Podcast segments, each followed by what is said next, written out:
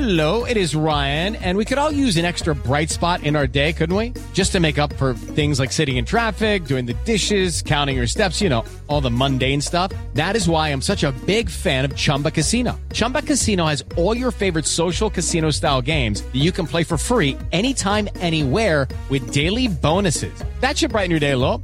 Actually, a lot. So sign up now at chumbacasino.com. That's chumbacasino.com. No purchase necessary. VGW Group. Void were prohibited by law. See terms and conditions. 18 plus. Step into the world of power, loyalty, and luck. I'm gonna make him an offer he can't refuse. With family, cannolis, and spins mean everything. now, you wanna get mixed up in the family business. Introducing The Godfather at ChumbaCasino.com. Test your luck in the shadowy world of The Godfather slot. Someday, I will call upon you to do a service for me. Play The Godfather now at ChumbaCasino.com. Welcome to the family. No purchase necessary. VGW Group. Void where prohibited by law. 18 plus. Terms and conditions apply. Okay, round two. Name something that's not boring. A laundry? Ooh, a book club. Computer solitaire, huh? Ah. Sorry, we were looking for Chumba Casino. That's right. ChumbaCasino.com has over 100 casino style games. Join today and play for free for your chance to redeem some serious prizes. ChumbaCasino.com. No purchase necessary. Were prohibited by law. 18 plus. Terms and conditions apply. See website for details.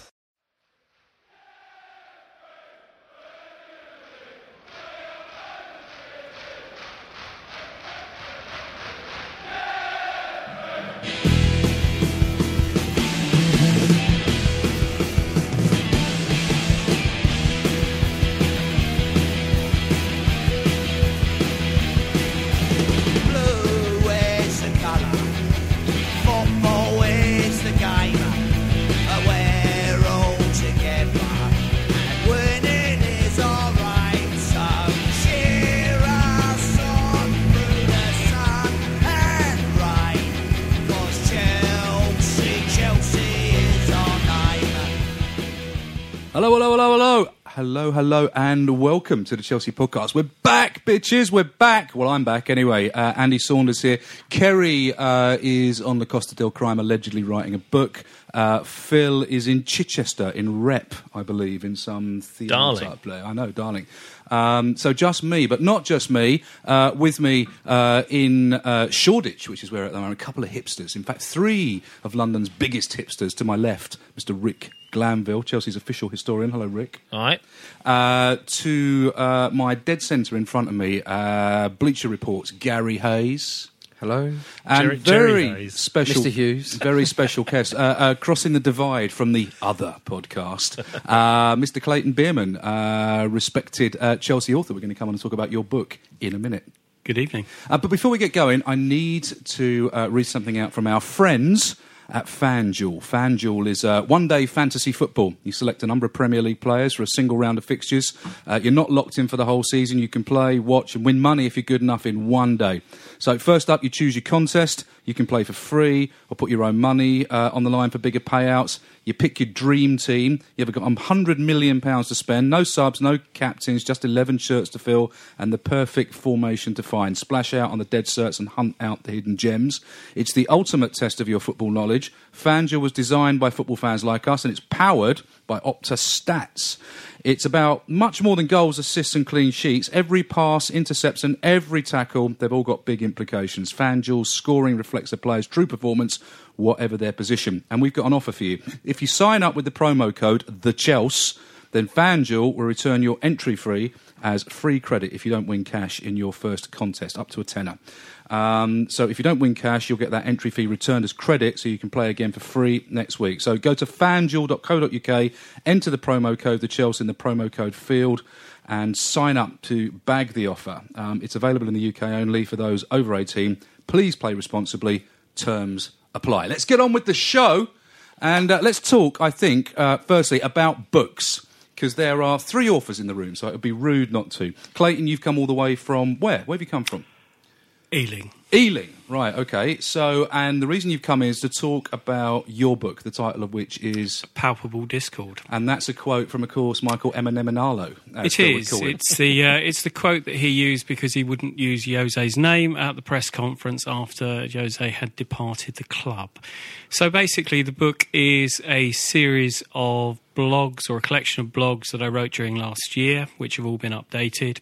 Uh, but it's also got additional material um, because I felt that there was other things I wanted to write, and there wasn't really a, a forum for them on any website. So I thought I'd put a collection of stuff together and put it in a book. Is, Uh, it, is it really a story of a catastrophic season? Is that the kind of the narrative of it? Yes, it is. Right. Um, it starts off with uh, a bit of a a poke of fun at myself because I was asked to do a, a preview of the season for the standard. So looking back on my predictions, yes, it would be lovely to retain the championship. I'd really like to win the FA Cup. Who was the most important signing?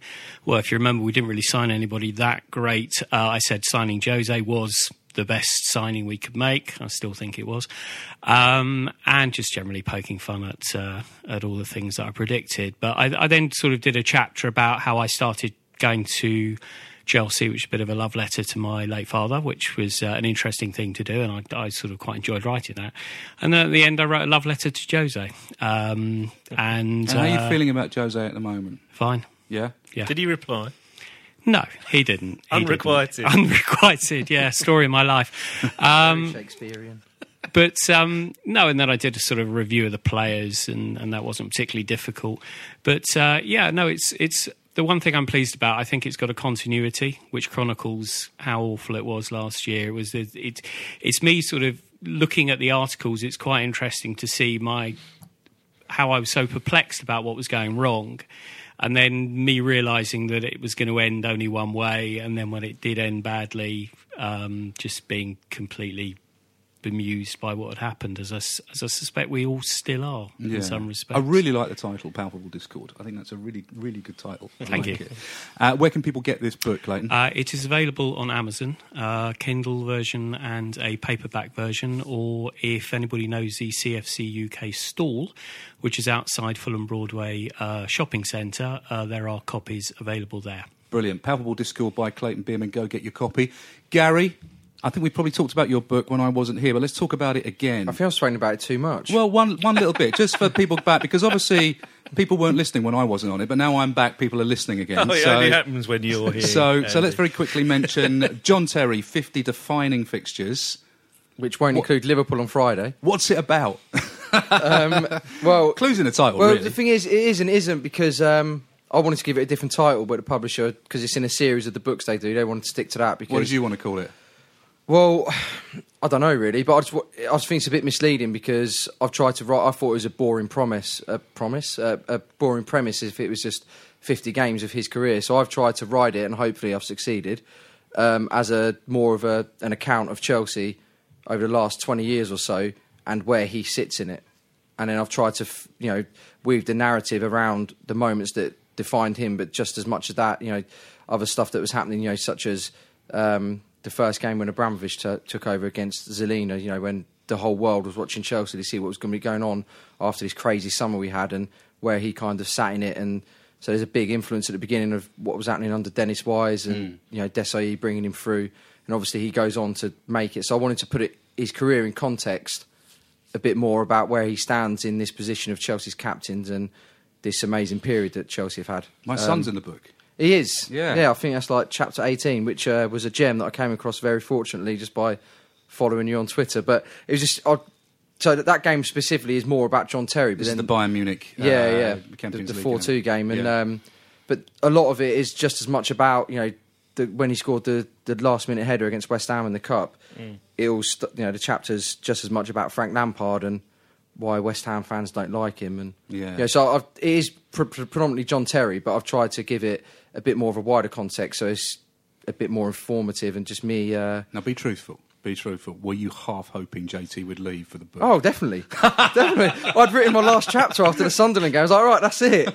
He's going, you know. But then, um, then I had to go back and rewrite it. But it was it was nice, and it was because in, in that last chapter is you know obviously it's not giving any plot spoilers, but it is that Sunderland game because of what was meant to be happening that we were expecting him to leave, and you know he was meant to be going out on a low note, you know, after getting a red card and being suspended.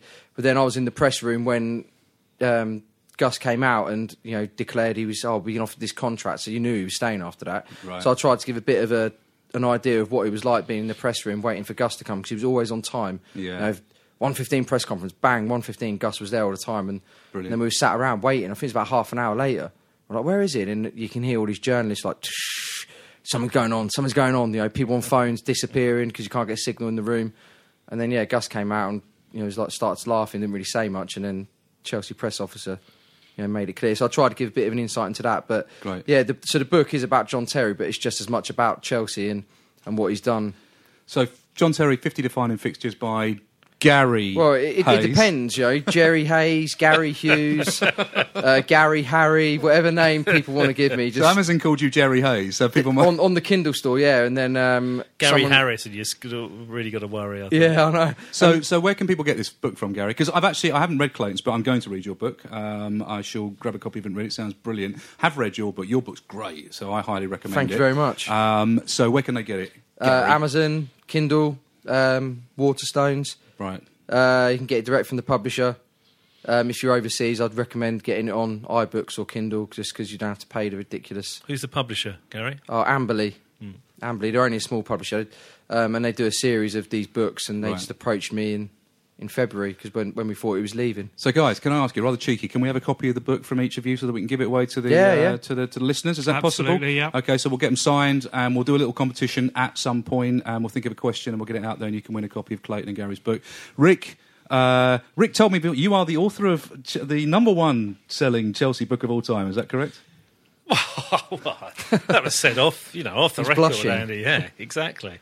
It's hot and I'm blushing. but no, it's true. The biography, Chelsea, the official biography, is the the best-selling Chelsea book. No, I don't. I don't. I don't think that's. I don't think And that's blowing. news. That, that's not necessarily uh, puffing your cheeks out. It's a fact. you know. Currently discussing the possibility of doing a follow-up Right. to include Munich and uh, the second coming of Jose and other bits and pieces, but not finalised yet. To be discussed. And you're not working on any other Chelsea books at the moment. Uh, no, we obviously Paul Dutton and myself, the official statistician, we did the um, complete record, Which is brilliant. which last. Thank you very much. Last year, we were asked. It's funny how these requests have dried up. But we were asked up until about November whether we were going to follow up the statistics for the for last season. I don't think anyone's interested in the statistics from last I would season. be. I love oh, stats, they they- tumbled. Oh, the tumbling of all these worst ever. Could I just say, I didn't realise how many books you had done, years. Rick, because. Um, Oh, he's a right old hack. No, when I'd recently just finished my bookcase, pictures on Twitter. Oh, by very way. good, by the way. Yeah, and um, I was sorting through my books, and um, because I hadn't really had them organised for a while, I found a couple of yours, and I've got them here. So I've got obviously the Chelsea history one, the Chelsea history in pictures, Yeah. and then you've got the book with Paul, and then Rhapsody in Blue.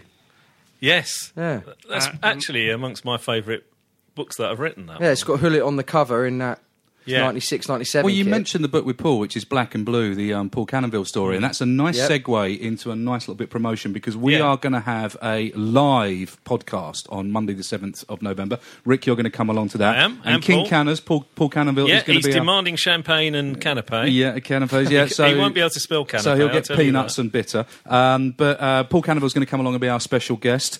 Uh, we are holding uh, it in central London on, as I say, Monday the seventh of November, downstairs at the Albany, which is the pub that's dead opposite Great Portland Street Tube Station. Really easy to get to. Uh, special guest is uh, is Paul. We're going to um, record the usual podcast, and we're going to have an extended chat with Canners about his memories of the bridge, his life, what he's up to these days. Uh, there'll be the usual quiz, which Rick doesn't know he's writing, but he will be writing, and uh, we'll think of some other surprises too. It's quite an intimate space. Uh, so tickets, which are only a tenner, and they're a tenner because all the proceeds are going to cover our costs. We're not making any money out of it. It's literally just to pay for the, the room and, and buy Canners' champagne. Um, they're very limited, uh, but if you'd like to come down, we'd love to see you. We really would love to see you. So come down, um, and you can get more info about the tickets and how to buy them by going to wegottickets.com and searching the Chelsea Podcast Live, or follow at Chelsea Podcast on Twitter for updates. But it's going to be fun. It's always fun. Oh, it's uh, brilliant. Always a good night. Great turnout normally, and you know, Canners is always good value. You came, didn't you, so to- nice. I came to one where Alan Hudson Oh, yeah. guested, and we all gasped. We all gasped. Yeah, I wasn't at that yeah, yeah. No, you weren't. That's because funny it was your that. birthday, It was wasn't a- it? it was? Yes, good- yes, thank hey, you. listen, it was a good wasn't quiz, though, right? Yeah, it was a brilliant quiz. So I will, don't will, will actually Canners- remember the quiz. Sorry, will Canners be going over a lot of his career then? Because I just remember I was working at Chelsea at the time, and when that book came out, and I remember speaking to you, Emmerich. There's just Yeah. was one bit in it that reading many football books. It's the Mm. one time that's re- I've really got choked up reading a football book, and it was Mm. when his son had died, and he just and the way you put it was really good, and it, you know, it's like still hit every now and then I think about it, and I remember speaking to my dad about it. It was like he says, "Oh, my, my son died, and I held him, and he drew his last breath, and then I went and got high." I was. Like, oh. That Well, one, just speaking about now, sends shivers down my spine. Yeah, you know, well, just, that's, that was just that an was amazing where he story. was. The, Yeah, you know just- the the absolute lows and the absolute highs, and the uh, the requirement to have an artificial fix to forget what was going on in the in his real life. Yeah, if anybody's never read that, Black and Blue, the Paul Mm. Cannonville story Really by book. Paul Canoville and Rick Glanvill sitting next to me. Really, you, really brilliant book. And it was Thank you. nominated for a major award, wasn't it? it yeah, was, we won an award. Yeah, it was Sports Book of the Year 2009, I think it was. Brilliant. So we're going to be talking all about that. And of course, it was adapted into a Sky TV documentary It as well, was. wasn't it? Which is Yeah. well worth sorting out, uh, Yeah. searching and out. Can, uh, the, get it. the great thing is, of course, I said when we were writing that book, well, but- or rather when I approached Canners about writing it, I said to him, "You know what? Um, I don't know how it's going to go, but if I get this right, uh, you will be in a completely different world uh, in a, a year or two's time." And um, you know, he was working as a, a van driver, and he was still in. He'd only just come out of uh, rehab, and he'd had his second bout of cancer, and he was in a, a really low ebb. And I don't think he really he put his faith in in me really, and I don't think he necessarily believed me, but he just you know maybe it was desperation or whatever. But you know what? All of the things spiraled out of that. He started to get work at Chelsea Football Club, working with school kids, talking about his experience. And he became a motivational speaker, didn't he? Absolutely, and he set up a foundation and all sorts of other things. And you know what? Look, I'm not taking the credit for this. All I did was I gave him a platform and he rose. He elevated himself from it. So what was great was over the course of writing the book, it went from being a kind of hard luck story. You know, the misery tales were very um, popular at the time, to being something about redemption as Mm. well and uh, delivering himself from a what was a terrible situation that he'd been in for all sorts of reasons, a lot of them self-inflicted. And to see Paul now and how confident and funny he is, and you know he's um, has a fulfilled life and he's he's doing well professionally. You know he's it's a great it will be a great night because Paul is a great bloke. Yeah, I'm really. I've never met him. I'm really looking forward to talking to him and finding a little bit more and scratching a little bit below the surface, which you did extremely well in your book. So, thank yeah, looking forward to that. So, we got tickets.com. Search the Chelsea podcast live. Tickets for a tenner. Come down Monday the seventh of November. Right, let's talk about football because obviously we played a football match on Sunday. Who went? Do you all went, presumably. Uh, did. no, I couldn't. You couldn't. No, I know, and I was scarred by the last time I went there when remember Oh, I got yeah. the M4 travel Oh, and God, yeah, got there you- at half time and yeah, so I, was, Oh, yeah, I couldn't go this time, but um, I was I think Were I you was, building a bookcase? Is that what it was? oh, God, if, if only, if only. Did you go, Clayton? No, I didn't. Okay, so you went. Yeah. Right. Okay, I didn't go either. Well, Rick's Um, the only proper Chelsea in here then. Well, I tried to go. I mean, you, if you've been following my Twitter, you've seen my travails in trying to get away tickets this season. It's I the cannot- thirty quid thing, isn't I it? cannot It's- get away at the moment. tickets. I want, I'm desperate to go to the Leicester game. If anybody's got a couple for Leicester, let me know. You know, I couldn't get them for Hull. I mean, Christ, you should be able to get them for Hull. You know, it's like I couldn't. I, I do can't think get this, them. I do think the you know it's great that the away ticket prices have been reduced, but I do think it's given people an opportunity to think either you know positively, great, I can afford to go to more away games and. So all that military operation you have to go into, pe- more people are willing to do that. Secondly, I think some people will think thirty quid, and I might need the loyalty points later, so I'll I'll, go in. I'll just buy them Yeah. because I can.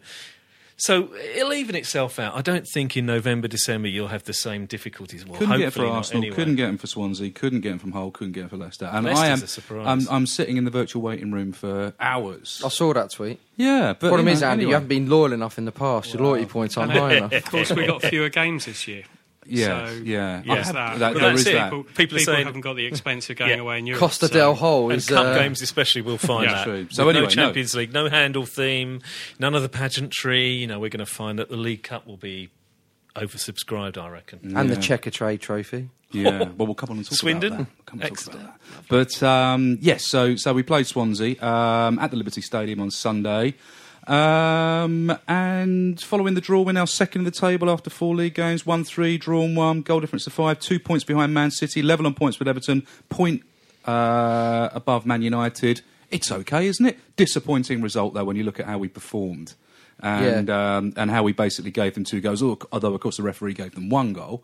But um, but generally, we I felt that you know the over my overriding thought of that game was we just didn't take our chances. Yeah, absolutely. I don't know how you feel I about think it. the, the one player that did was Costa, and um, I think he started off the season really well. Well, he scored two of two of his five shots. Mr. City, though, didn't he? That He, one. he did, but I think that one there was more a case of he didn't anticipate it getting through that many players when he hit his heel. yeah, well, he, he scored two of his five shots. He's now got four goals in four games this season. He's now the, either scored or assisted in each of his last six Premier League games. And his seven goals against Swansea is the most he scored against any one team. So, Yeah. I mean, Mm. decent, That's decent, decent numbers. well. Sorry, Did- Clayton, you were going to No. say something there. No, no, no. I was, I was saying that if he would have, I mean, he was brilliant on Sunday, absolutely fantastic. But if he would have scored that goal before half time, we would have won the game. I mean, Equal- um, Eden Hazard's opportunity where he, you know, one Pulled of out the of few the occasions where he was on the rocket fuel and beat Yeah. three players and then What was he doing? scuffed the the Yeah. shots. You know, did he scuff was- the shot or did he pull out of it? Or The- I don't oh, know. no, no, that's the second half. I'm Yeah. talking about in the first half. Oh, the first half, Mid- yes. midway One-on-one and he, he- was one on one, and he kind of he got it on his left. He, uh, the, do you know what? He what? took I t- one I'll touch you too many, I think, didn't he? The, this is where when you go to the games, as we all do, you see things that TV people don't, Yep. that the TV don't show. Swansea watered the pitch that they were thought they were going to be playing in. Watered their end of the pitch. They they didn't the second half as well. They didn't water the end that they thought Chelsea would be attacking on. So when Hazard was running through and the ball was sticking, I don't know if you noticed as he was running through on that chance, it wasn't rolling as it should have done. It wasn't Mm. slick. Interesting. And it ended up on his left foot and he scuffed Are they the allowed to do that? Yeah. Yeah, of course they are. Oh, yeah. Okay. You're not allowed to use a towel on a ball when it's You, raining. you can but- leave the grass long in the corners if Yeah. you need to. ask Tommy Doherty. Yeah. yeah. Um, But can I just say about the um, the point with Costa was uh, it was someone I came loaded with. I just think that that game, without making sensational um, declarations or anything like that, that I just think that proved that he's the best striker in the Premier League. That game, I thought he was utterly brilliant. It was something that I wrote on the back of it, and um, Yeah. I've had a lot of uh, abuse. But I think if people look at the sentiment of you know what I'm trying to, the point I'm trying to make is that as an out and out striker. For everything he does as a complete striker, there's not a better player than him in the I thought he was League. phenomenal, and I think that you know you have to look at, uh, at the fact that he was fouled seven times, three more than the next most fouled player, that was Willian.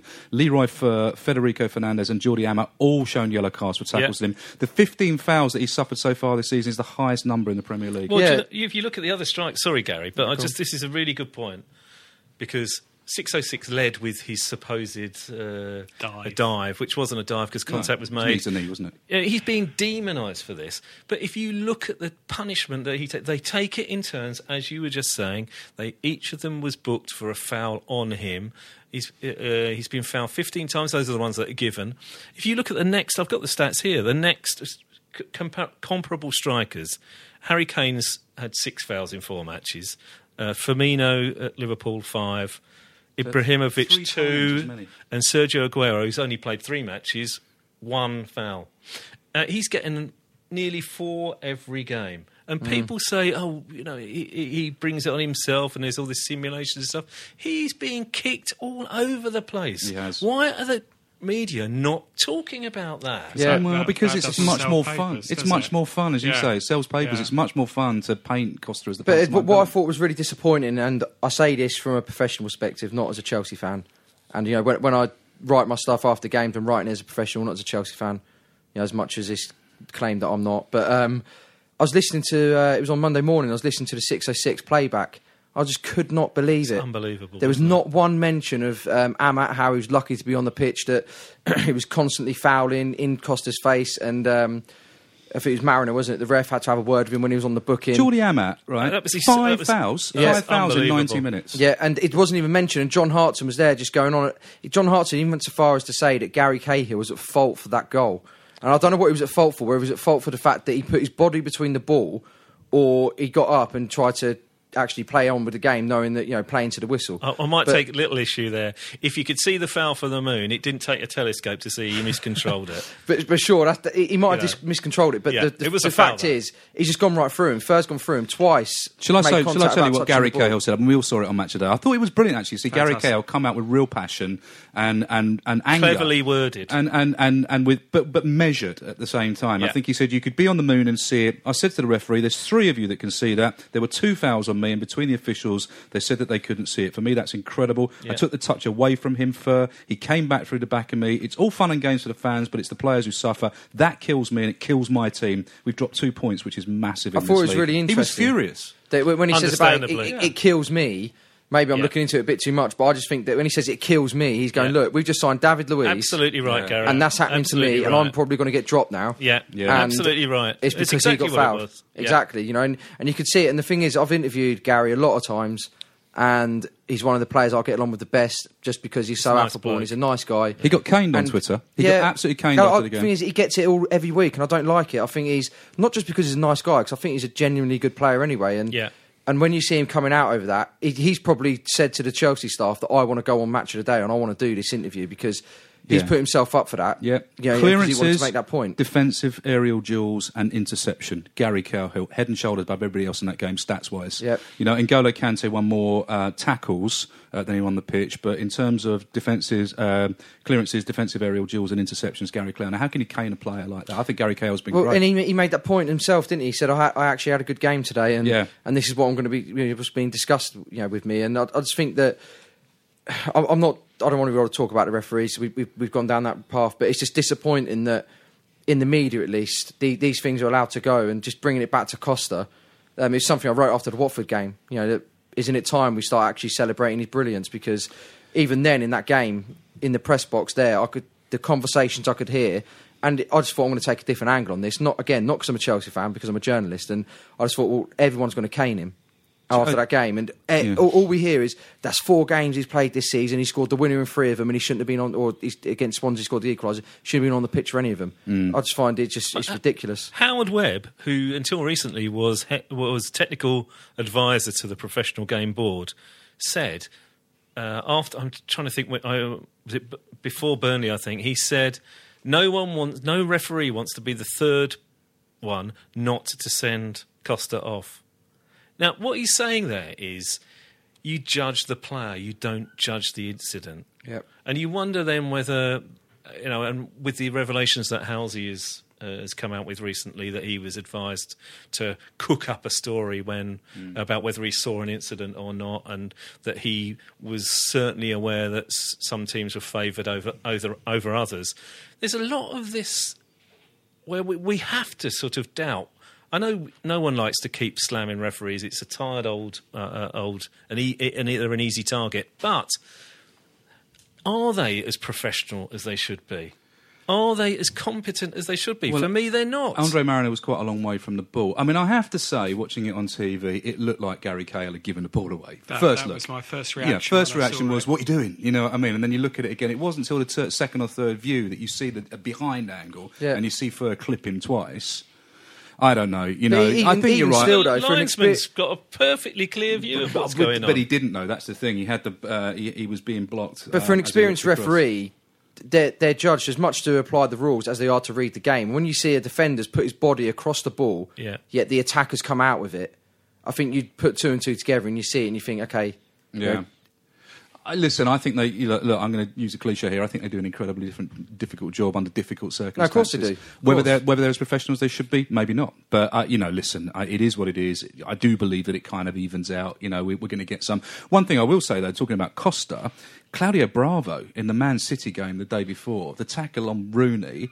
Everybody was talking about Bravo's incompetence, but if that had been Costa, it would have been his Yes. viciousness. Yeah, You know, right, and it yeah. was a, you know, it was exactly the same challenge. What I'm saying I thought it was a good challenge, but Well, you didn't get the ball. well, he did, and No, he he took got Rooney, as well. But I, I, I just think that that's how I want to see football played.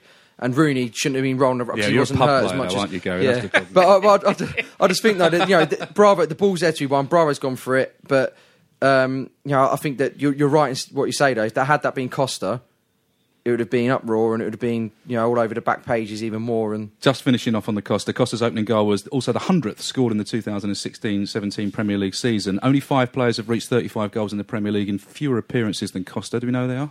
Very quickly. I saw the tweet. One of them was Torres. Yep. Um, Andrew Cole. 52 games. Andrew Cole, yeah. 41 games. Um, Rooney? Yeah, I did see Uh, this. no, it wasn't Rooney. No, no Rooney. Somebody unusual I hadn't thought of. Was it Aguero, one of them? No. I'll tell you it was because we, we, we, we, we've got Alan Shearer, uh, Kevin Phillips, and Ruud Van Nistelrooy. Ah, Van Nistelrooy, that's right, yeah. So, uh, so that's Costa. Um, let's talk about you know our inability to take chances. We had 28 efforts on goal to Swansea's six, seven of ours on target. Swansea scored with both of their shots on target. Um, oh, Fell to clearly, one of wrong them was a people, a lot of penalty, and, and one was a one on one. Sorry. Didn't you think they fell to the wrong person, a lot of them? Well, We I'm even- seem we to even fall took to a- N'Golo we- our- uh, yeah, I was going to say our, our corners. I, I like the fact that you know you there's so many ways that you can see Antonio Conte's uh, impact that he's having in terms of organisation. One of them is corners. Our corners are do look more arranged, but it was a bit weird to see. I think it was Willian lobbing the ball out to Kante on the edge of the box. know.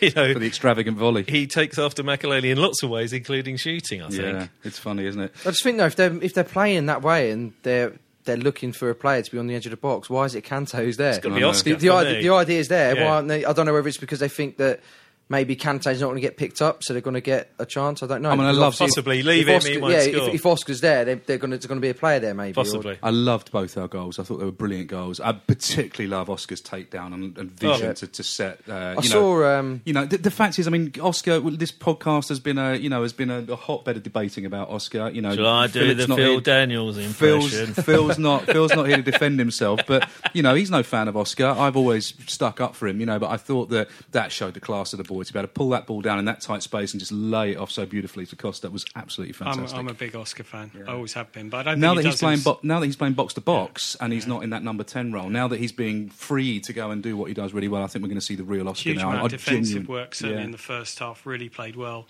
I like him. I like him. I don't think he's, he does himself any favours because he does go missing a lot. Yeah. Um, but I thought, you know, the one thing about um, Sunday was I thought Fabianski had a decent game. I mean, we did have Yeah. a couple of really Well, Oscar had a shots. brilliant shot. Oscar's shot Yeah. in the second half. That was a great save. Hey, He listen, missed a great header, uh, heading opportunity. Oh, Yeah. You know, and yes, uh, Look, 11 different Chelsea players had at least one effort on goal, including each member of the back four and our subs, Cesc Fabregas and Victor Moses. You know, that ball we that spread those chances around. for our second goal. Yeah. Fabregas's ball, that little ball he put into the, chip area. Well, I to think was the good. thing is the substitution. Another great thing about at the moment with Conte is that the substitutions are working. Mm. Um, it, it, quite often we're in recovery mode, so something's gone wrong before then. We're not taking our chances, or we've lost our way a bit. But the substitutions make a difference. You know, Fabregas. He was like the cork in the bottle. Didn't let them get. He created three chances when he came on, Fabregas. more than they had in the well, Swansea had in the entire game. Apparently, Yeah. he created more chances than Swansea in 15 minutes. Uh, we created But 22. We created well. 22 chances. Swansea only created two chances in the entire yeah, game. You know, and exactly. Victor Moses as well. I, I do wonder whether how close the manager is to starting Victor Moses over Willian. He's a brilliant impact sub.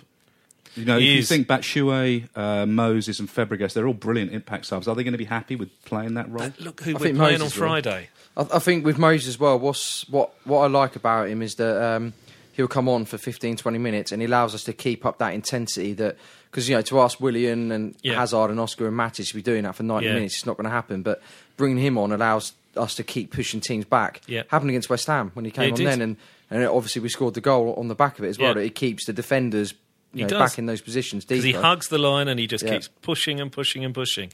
And he looks a better player than the first time we had him. Yeah, oh, I think he is. I So think he looks hungrier and he looks he looks more mature. Yeah, obviously he was on loan. He's, he's Yeah, still our yeah. player, but um, you know that's if you're thinking ahead momentarily for uh, to Friday, James Milner at left back. Who are you going to put up against James Milner at left back? I think you should switch Hazard on the wings and put in there because it was I'd- I'd absolutely. have- I personally, I'd have Moses over over him at the moment. Maybe he and will.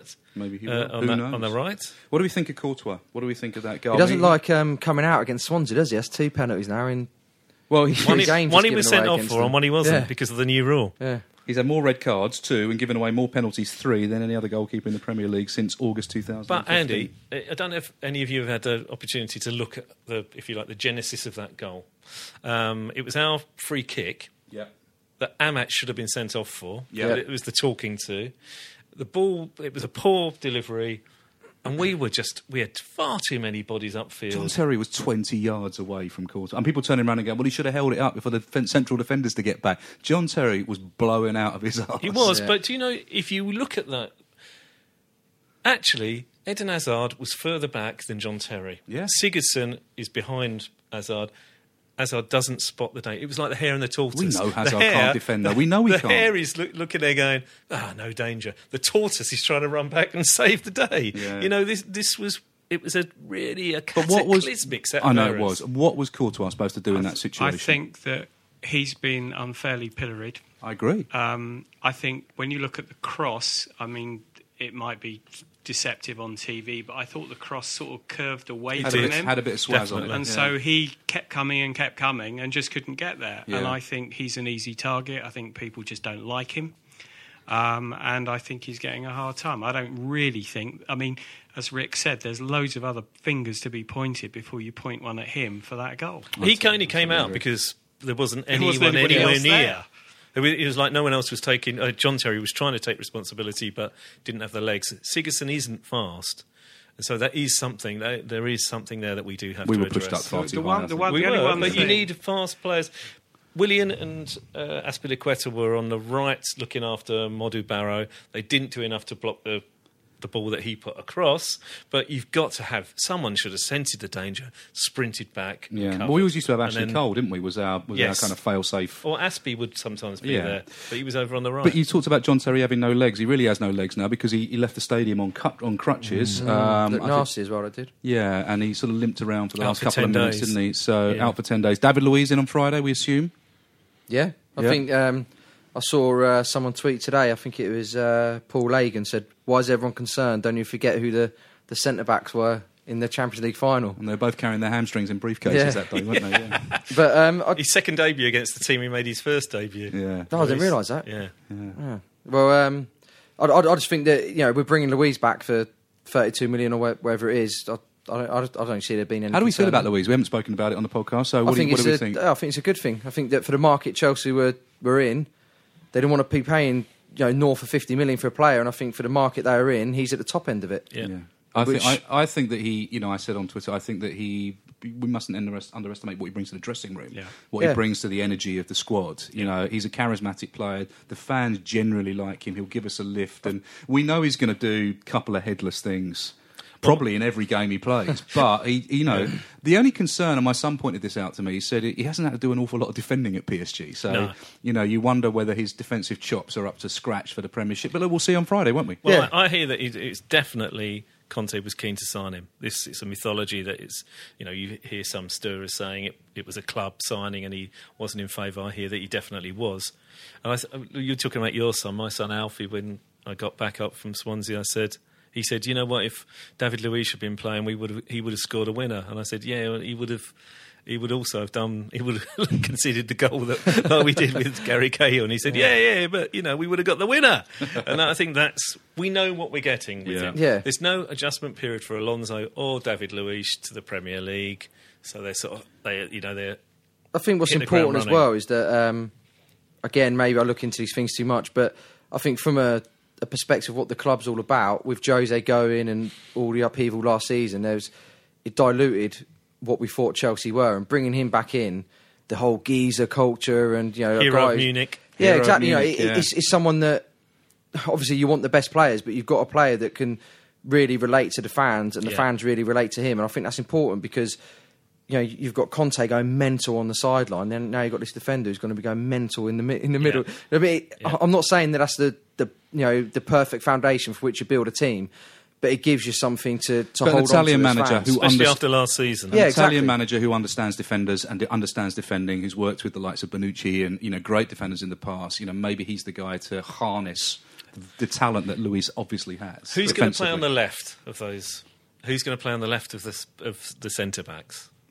Well, I think you'd play Luiz there, wouldn't you? Just because Cahill regularly plays on the right, so you don't want to move him out of position for the sake of it. Yeah, that's right. Unless you bring Ivanovic in, you know, it's not because he could. Uh, Conte could decide to start with Alonso and move Azpilicueta to the right. Hmm. So it could be that it's not one change. I it could can't imagine two or Conte's going to bring two defenders into the back four. that haven't played No, I can't, but I can't it's a possibility. It's a possibility. and and when you look at the lack of pace that we was evident against a team like Swansea, you are talking about with Liverpool. You've got Sadio Mane, you've got Firmino, Firmino, Coutinho. You've- you- Sturridge, yeah, they're Coutinho's quick. not that fast, but And he's, they are he's attack, clever. attack, attack, He's yeah. quick with the ball, isn't Yeah, he? yeah, yeah. So you know, maybe he'll look at that and think, actually, now is the time that we need to introduce more pace.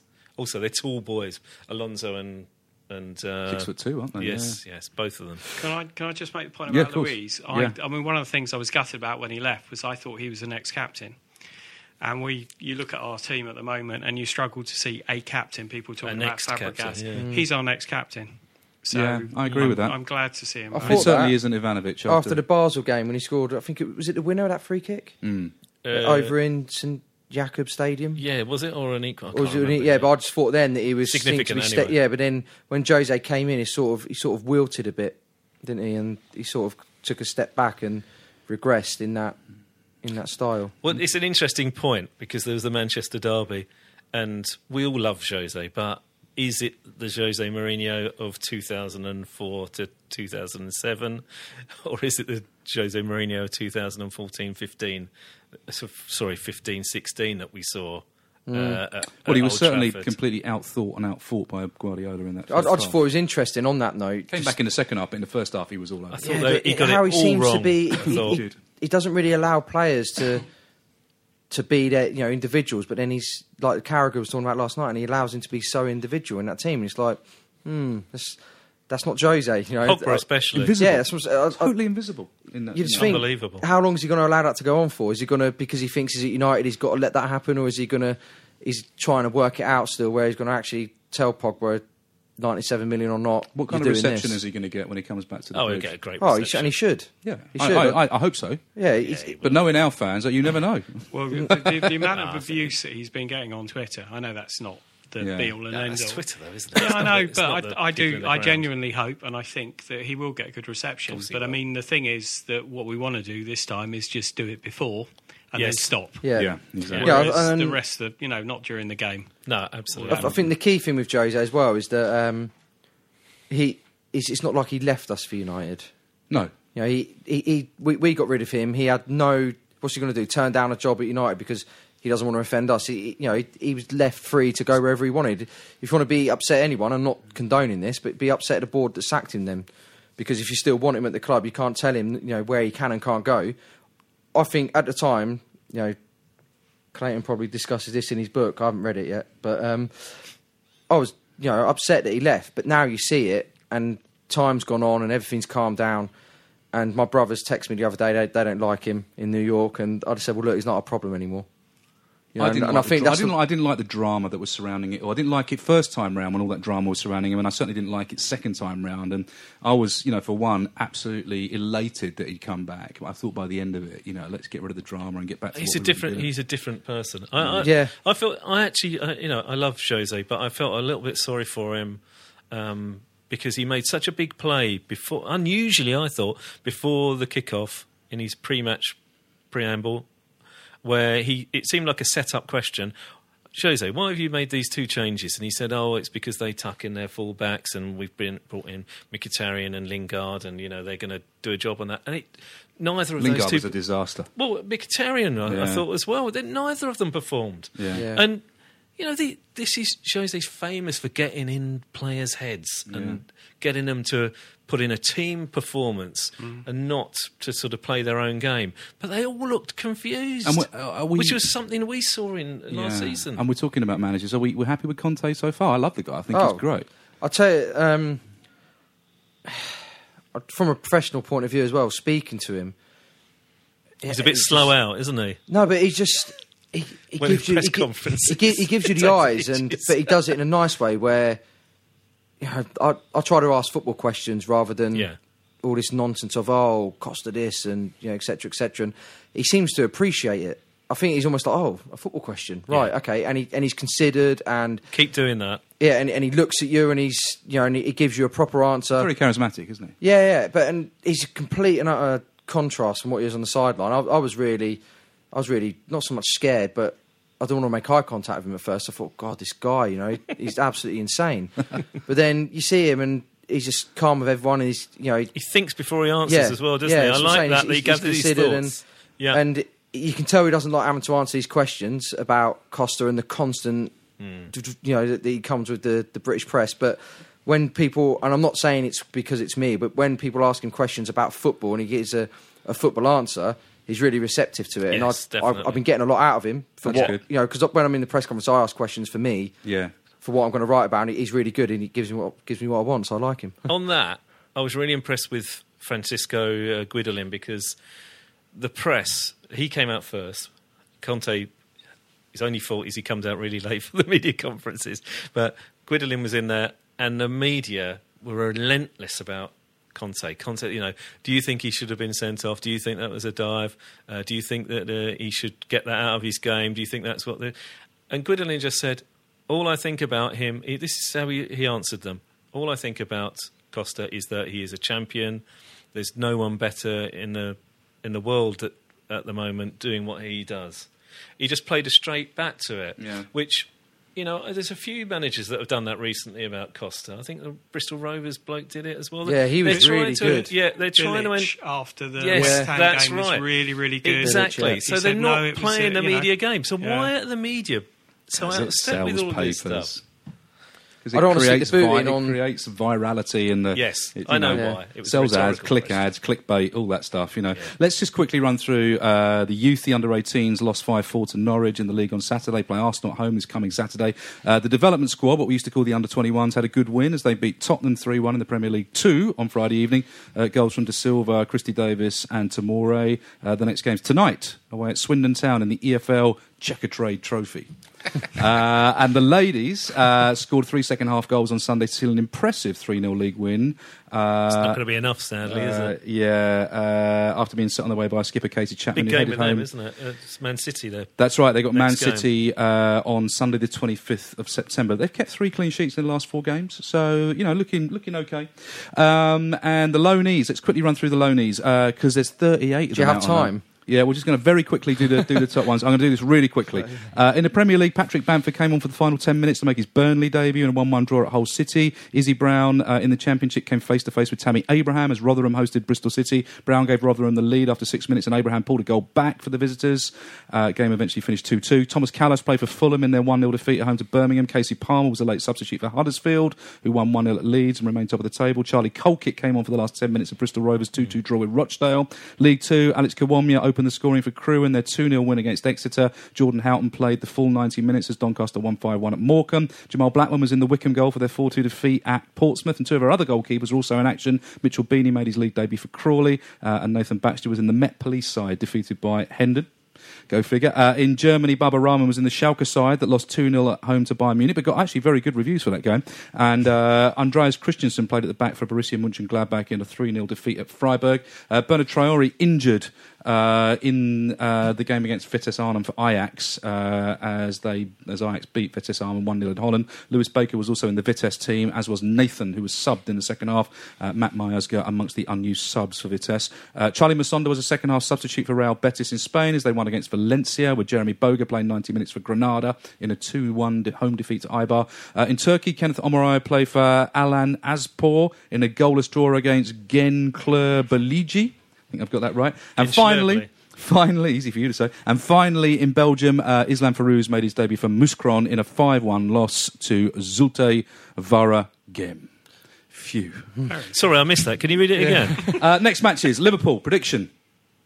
Yeah, I don't like Liverpool. 3 0. Well, none of us like Liverpool. 3 0. You've roped me into a Liverpool podcast. I have. You've got to do the Liverpool podcast right after this. Cheers. You have to do that. Yeah, I'm not doing it. Yeah, 3 0 Chelsea and Klopp to be dropping his glasses for other reasons. Excellent. Clayton, Liverpool. 2-1. 2 1 to us, obviously. To us, Yeah. yes. I like Klopp, but his team's run out of steam on the hour. So, with a late goal specialist, I think 4 2 to Chelsea. I'm going 3 1. 3 1 to us. I think we'll score goals in that game because they play a very, very high line, uh, but we've got to be very careful uh, as well. Um, and I think Luiz will have an, an absolute stormer of a game. Before we go, I was going to this question for Clayton. So your book's called Palpable Discord, based on what happened last year. If you're writing a book after the first four games now, what would you call it? Good question. That is a good question. That's a very good question. Can It's not a football can question I, though, can Garry. Post, post the answer to you? I don't know. Have a think about it. Put it on Twitter later. I will tonight. do. Put it I on will Twitter do, later. What's yeah. your Twitter handle? At Clayton. Ah, at- Goalie no, five nine. goalie five Garry, nine. Can that hold on, Garry has must have an answer to his own question. but now. can, can this be the, can, can this be the competition? In order Yeah, to no, win that- a copy the- of my book and Clayton's, Oh, whoever idea. suggests the best, Best title. title for a book after the first four ga- well, the first five games of this season wins the book. Okay, post your answers on at Chelsea Podcast, which is our Twitter handle, uh, at Chelsea Podcast. Uh, put your suggestions on there. We will pick the best one, uh, and we will send you a copy of both books signed by the authors. Finally, Leicester v Chelsea in the EFL Cup away on Tuesday, seven forty-five kickoff, League Cup basically. Predictions? Two 0 to Chelsea. Okay, you don't sound convinced, Clayton. I was going to go two 0 for Chelsea, but I'll go two one again. I I think we'll win there because I think they'll they got have they got Champions League this week or the Yeah, week after this week. this week, yeah, Thursday. Okay. Yeah. Yeah, no, yeah, they might not play a, a full. Uh, yeah, I don't know. It's our year in the EFL Cup. Two one in that. Can I? My entry for that is I'm not worried. I'm not worried. I'm that's not what worried. that's what Conte said about John Terry on the weekend. There you go. I'm going for quite, I'm going for quite a dull one 0 win uh, up at the uh, King Power Stadium. Listen, guys, it's been really good, really great to be back, um, and hopefully every week from here on in, uh, we shall have some combination of the people around this table uh, talking to you about all things Chelsea. Thanks very much to Garry Hayes, Clayton Beerman, Rick Glanvill. I'm Thank Andy you. Saunders. Thanks very much, and we'll see you next week.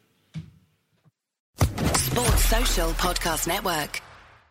Step into the world of power, loyalty, and luck. I'm gonna make him an offer he can't refuse. With family, cannolis, and spins mean everything. Now, you wanna get mixed up in the family business. Introducing The Godfather at ChumbaCasino.com. Test your luck in the shadowy world of The Godfather slot. Someday, I will call upon you to do a service for me. Play The Godfather now at ChumbaCasino.com. Welcome to the family. No purchase necessary. VGW Group. Void where prohibited by law. 18 plus. Terms and conditions apply.